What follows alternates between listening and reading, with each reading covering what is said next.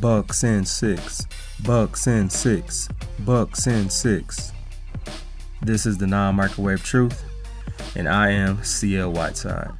I've been hearing that phrase Bucks and six a lot, and I'm pretty sure I told you it was gonna happen. All right, I think it was two or three episodes ago now. I brought up Jesus' wine miracle in John chapter 2. There seems to be a lot of wine drinkers, by the way. And I asked the question of what type of wine do you think Jesus wine was? Like, was it red wine or white wine? A lot of people have been getting or saying white wine. I think white wine is one of the top choices. And what I find funny is I'm shocked. I went to Total Wine the other day, and I'm shocked I don't see anything in the store with that name like Canaanite wine or Yeshua's wine or Jesus' wine because people will bring that up very quick, like Jesus turned water into wine.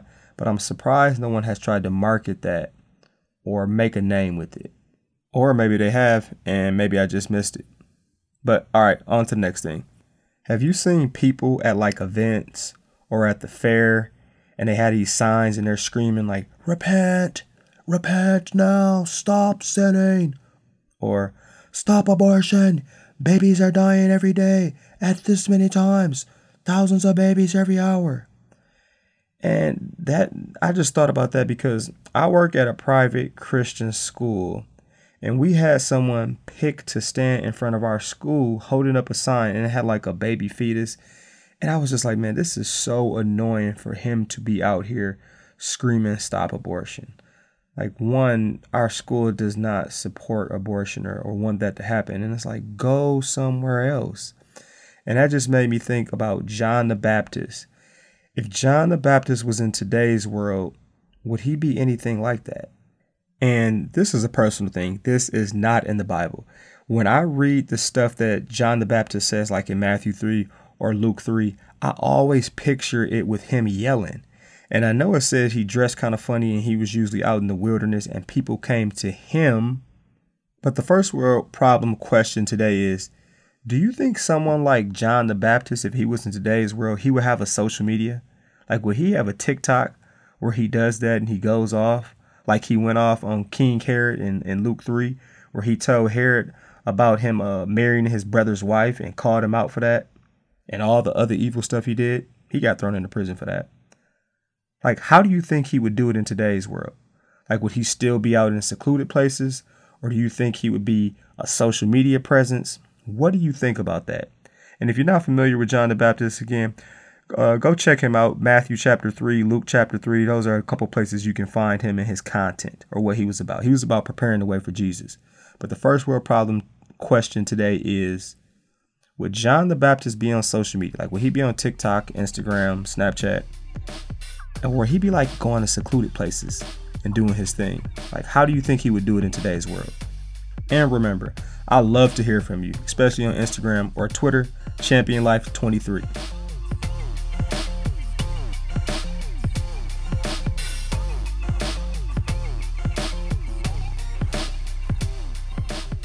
It is dinner time.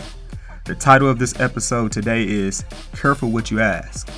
Careful What You Ask. Because there's nothing like getting what you ask for, but not realizing you shouldn't have asked for it.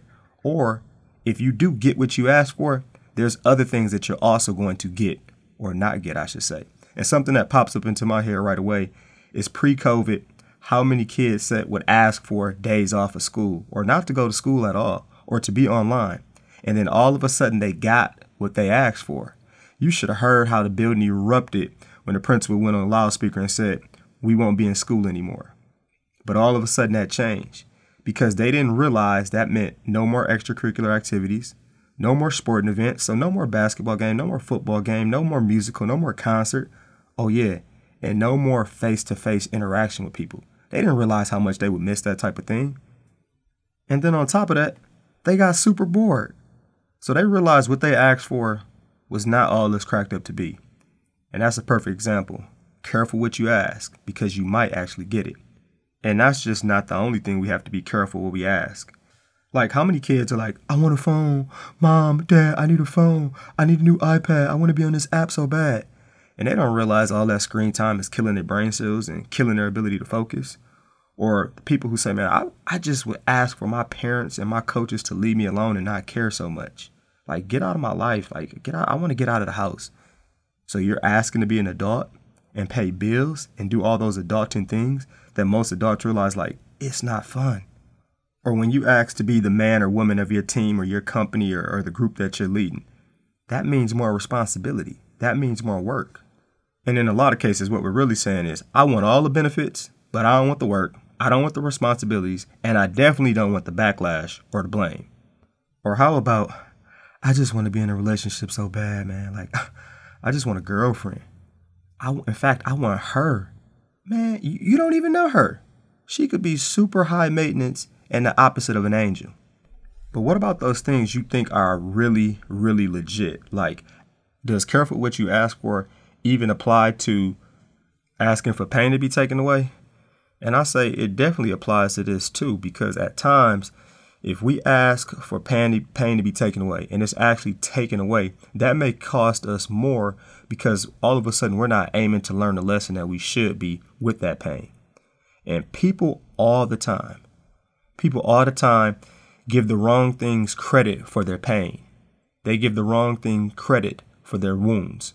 And some of these wounds happened years ago or, or months ago, but they think, I'll say it like this they think their hip pain is from yesterday, when in reality, it's from something that happened two, three, four years ago. And what they really need to do is they need to change their form and how they're running. They need to, meaning they need to get to the root of the issue.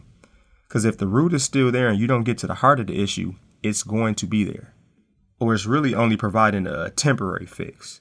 And I'll give you some examples of pain where people ask for something to be taken away, but it really is a little deeper than that, or a lot deeper, I should say.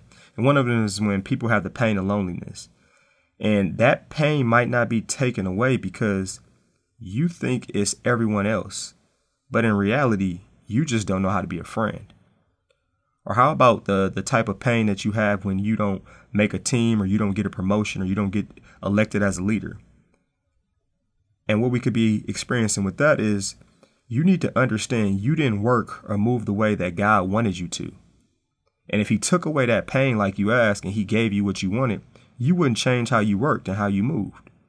Or how about you asking God to take away the pain of people just doing you so wrong? Lord, people just treat me so bad. Can you take away this pain? And a lot of times, or what I've seen from a number of different age groups, it doesn't matter if you're 15 years old, 30 years old, or you're, you're 70, 80 years old. In reality, what happened to that person was done a long time ago. It could be months, it could be years, it could even be decades. And they're asking God to take away a pain or a hurt and contribute it to everyone else, when in reality, it's really one person from or something that happened a long time ago. And if God was to take away that pain, that's only going to provide temporary relief. The root of the issue is, and what they should be asking for is, Lord, how do I forgive? Please give me the strength to let go of something that happened five months ago, or five years ago, or five decades ago.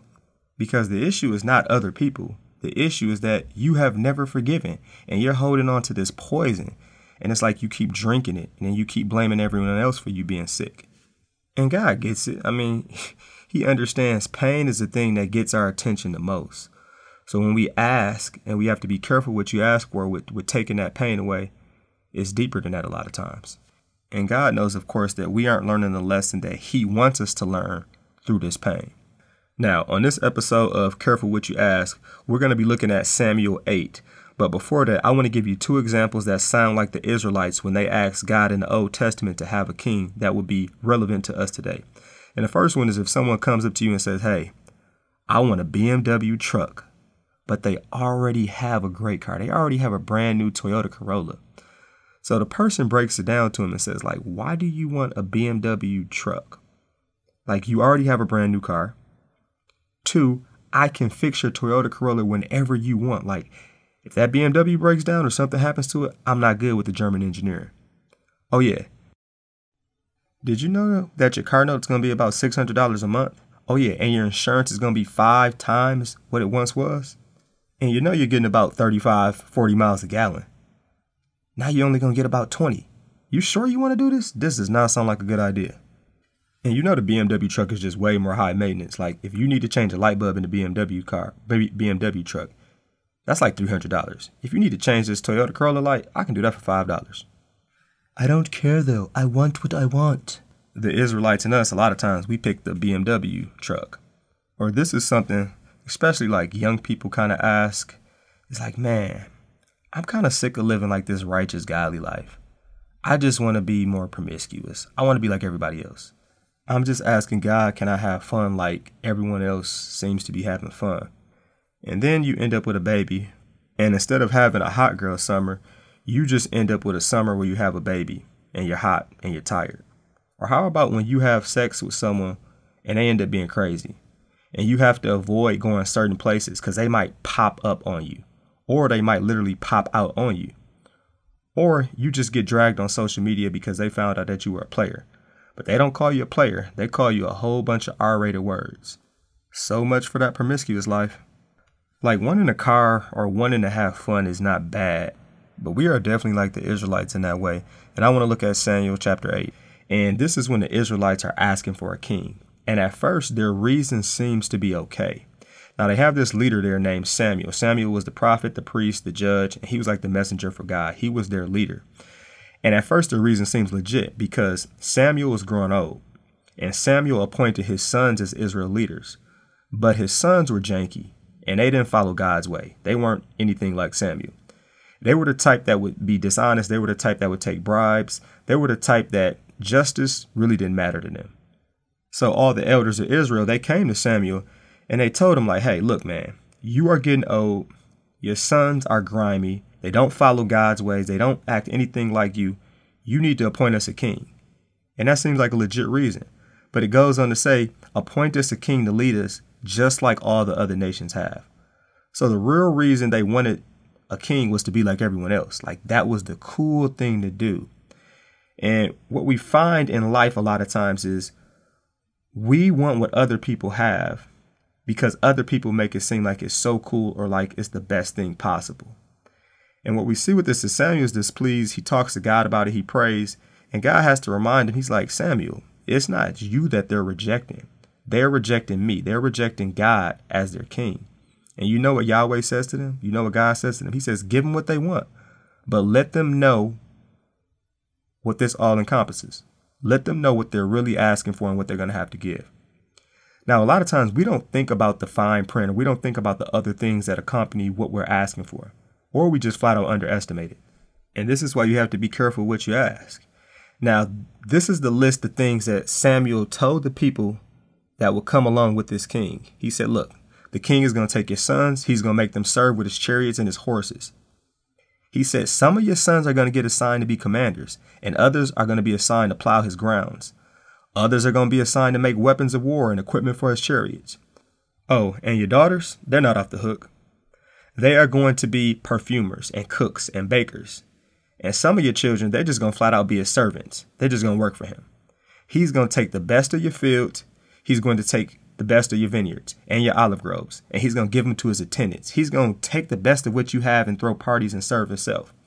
He's going to take a tenth of your grain, and he's going to take, if you make some good wine, some really, really good wine, oh, he's definitely going to take that. He needs to get that to his officials and attendants. And if you have a great servant or a great person that's working for you, he's probably going to take them too. He's going to take the best of your cattle, the best of your donkeys. He's going to take a tenth of your flocks. And you know what? He might just have you come work for him in his kingdom. And Samuel even tells him this. He says, I can guarantee you there will be a day that you cry out for relief from this king that you have chosen. But I'm telling you now, if you pick him, the Lord will not answer you when you cry out to him. Man, after Samuel listed like the first two things, I'd have been like, nope, just kidding. I don't really want a king. But do you know what the Israelites said?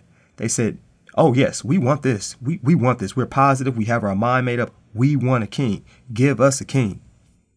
And that's like us in certain ways. Like, we don't care about the backlash at times. Like, when you want a job or you want a certain promotion and you get it, you knew you wouldn't see your family anymore, or that would add way more stress in your life but you didn't think that something bad would happen from you not being there for your family or you having all this extra stress in your life.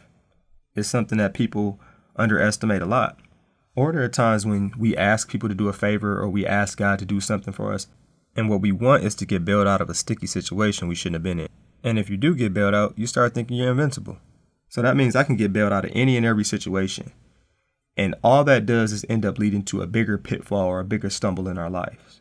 And I wonder if Samuel would have asked the Israelites, like, why do you ask for this? Would they have answered like we do with a lot of things with, because I just want it. Like, it's something that's been on my heart for a long, long time. It's a desire that I have. And if I if I ask for it, like he should give it to me because that's what I want. And I know it should be good because it's from my heart. And that's something we got to be careful from too, because Jeremiah 17, verse 9 tells us it says, The heart is deceitful above all things and beyond cure. Who can understand it?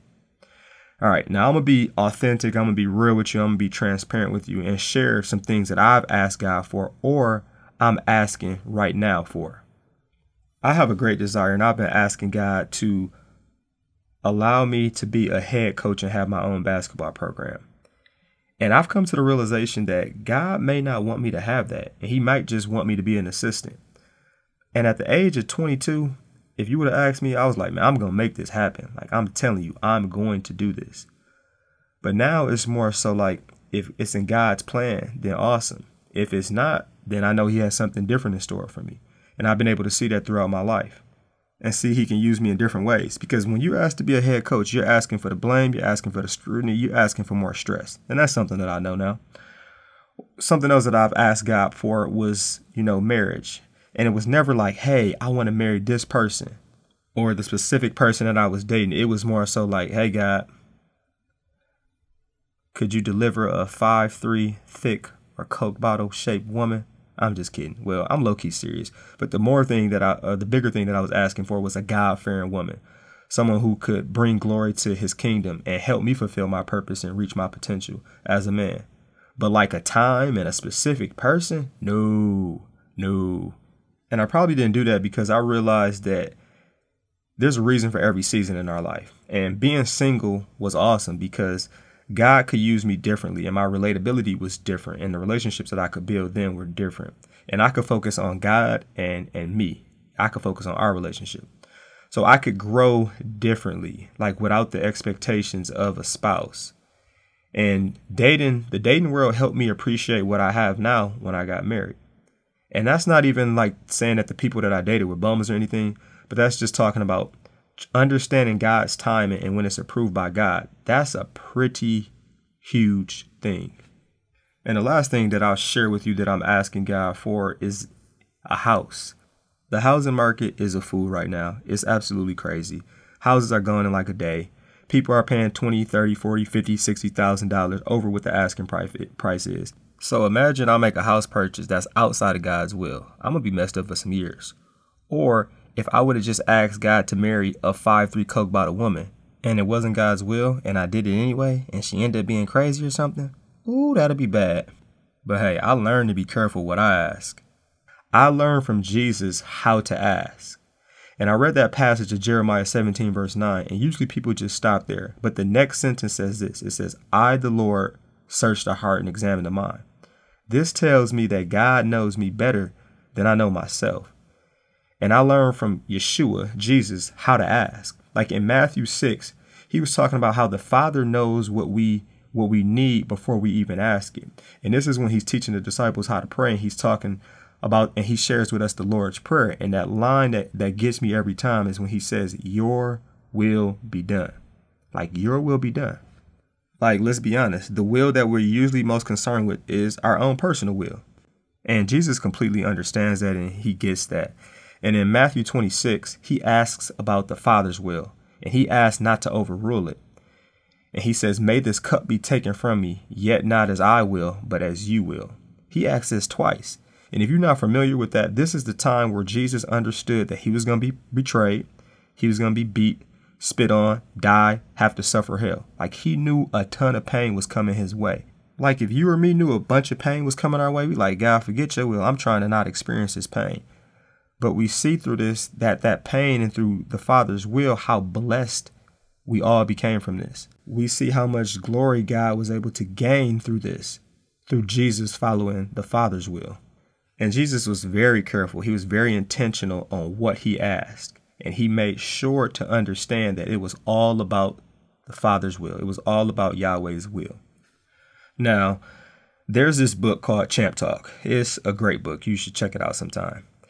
Um, the author has this quote though, and, and the quote says this it says, The grass always looks greener on the other side, but instead of moving, I've decided to water my lawn. And what the author is trying to get at is that perspective matters so much. And if we're constantly looking at what other people have, we can't be appreciative or as grateful as we should be for the things that we have. Like when you're trying to keep up with someone else, you really don't know the full situation of the other person.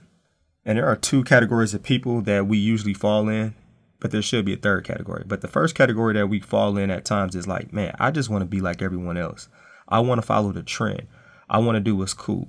I'm sick of getting made fun of these people are saying this is the best, so I, they must know it because everybody else is doing it. So we follow that. This is kind of like the Israelites when they asked for a king. They were trying to go with the trend and they wanted to be like everyone else. The other category is that I want to be unique. And the danger with this at times is like we can want to be unique, not because we want to please God. We want to bring glory to ourselves. We want to seem better than everyone else.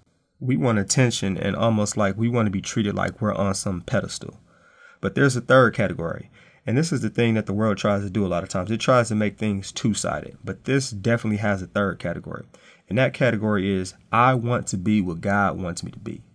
And at times that means God wants you to be like everyone else. If the trend is people are following his ways and doing things that he wants them to do, then yeah, definitely follow that. Be like everybody else. But at times when God wants you to be what he wants you to be, that means you will be unique. That means you will stand out but the purpose and the reason behind it is different. You're doing it to bring God glory. You're doing it for his kingdom. You're not doing it for yourself. You're doing it for the Father's will. And in Psalm 143, verse 10, this sums it up nicely. I think this is King David. I'm not sure though. But it says, Teach me to do your will, for you are my God. Let your good spirit lead me on level ground. We don't have to do this by ourselves. We have the Spirit there to help us and to help reveal that will of God. And we should almost rejoice when God doesn't give us what we ask for. Like there's some blessings in that too. And whenever we ask, whenever you ask, always ask, is this God's will? If it's not, then I don't want it. I know that I don't know better than God. I know it's like this is easy for you to say because you're recording a podcast on it. And I know it's way tougher when I really, really, really, really have something that I want or desire.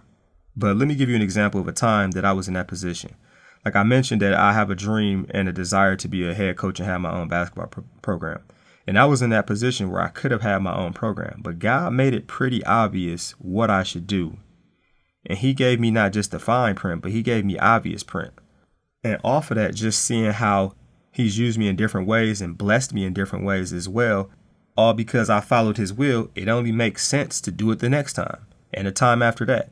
And with the help of the Spirit, that's what I'm going to try to always do. I'm going to try to always be careful what I ask and make sure that I'm always asking, What is your will?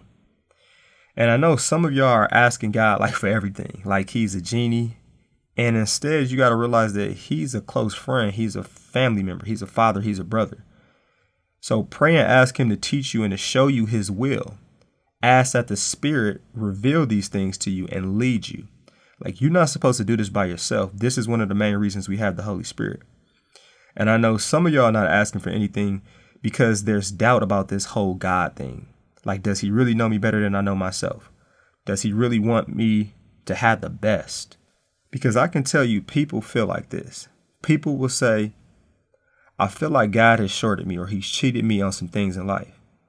And I'm here to tell you, those feelings, they're real but everything you feel isn't necessarily a fact. And I can guarantee that you can't understand the why unless you get to know God. Like, you can't come to understand his commitment to you by yourself. Like, you need to study him in his word, you know, the Bible. You need to be shepherded by a church. You need to be supported by other Christians. And this is a process that you can't microwave and try to speed up. Like, you for real need to give it some time. Ask Yahweh, ask Christ to reveal what does he want from you? Like what does he want from you? And when it comes to asking anything from God, learn from Christ to always think about what is the Father's will. So be careful what you ask for and look at what you're asking for, what all that entails. And you can never go wrong. You can never go wrong bringing this to God, whether it's big or small, and asking Him what His will is. We really should take everything to Him because He does care about the small things and the big things. And He can reveal to us the things that we might be blind to or where we might be underestimated and not reading the fine print carefully. And this is the non microwave truth. Thanks for joining me on this episode of Careful What You Ask. This is a Time of Grace production. Peace, punch, Captain Crunch. Say no to drugs and yes to Jesus. I'm out.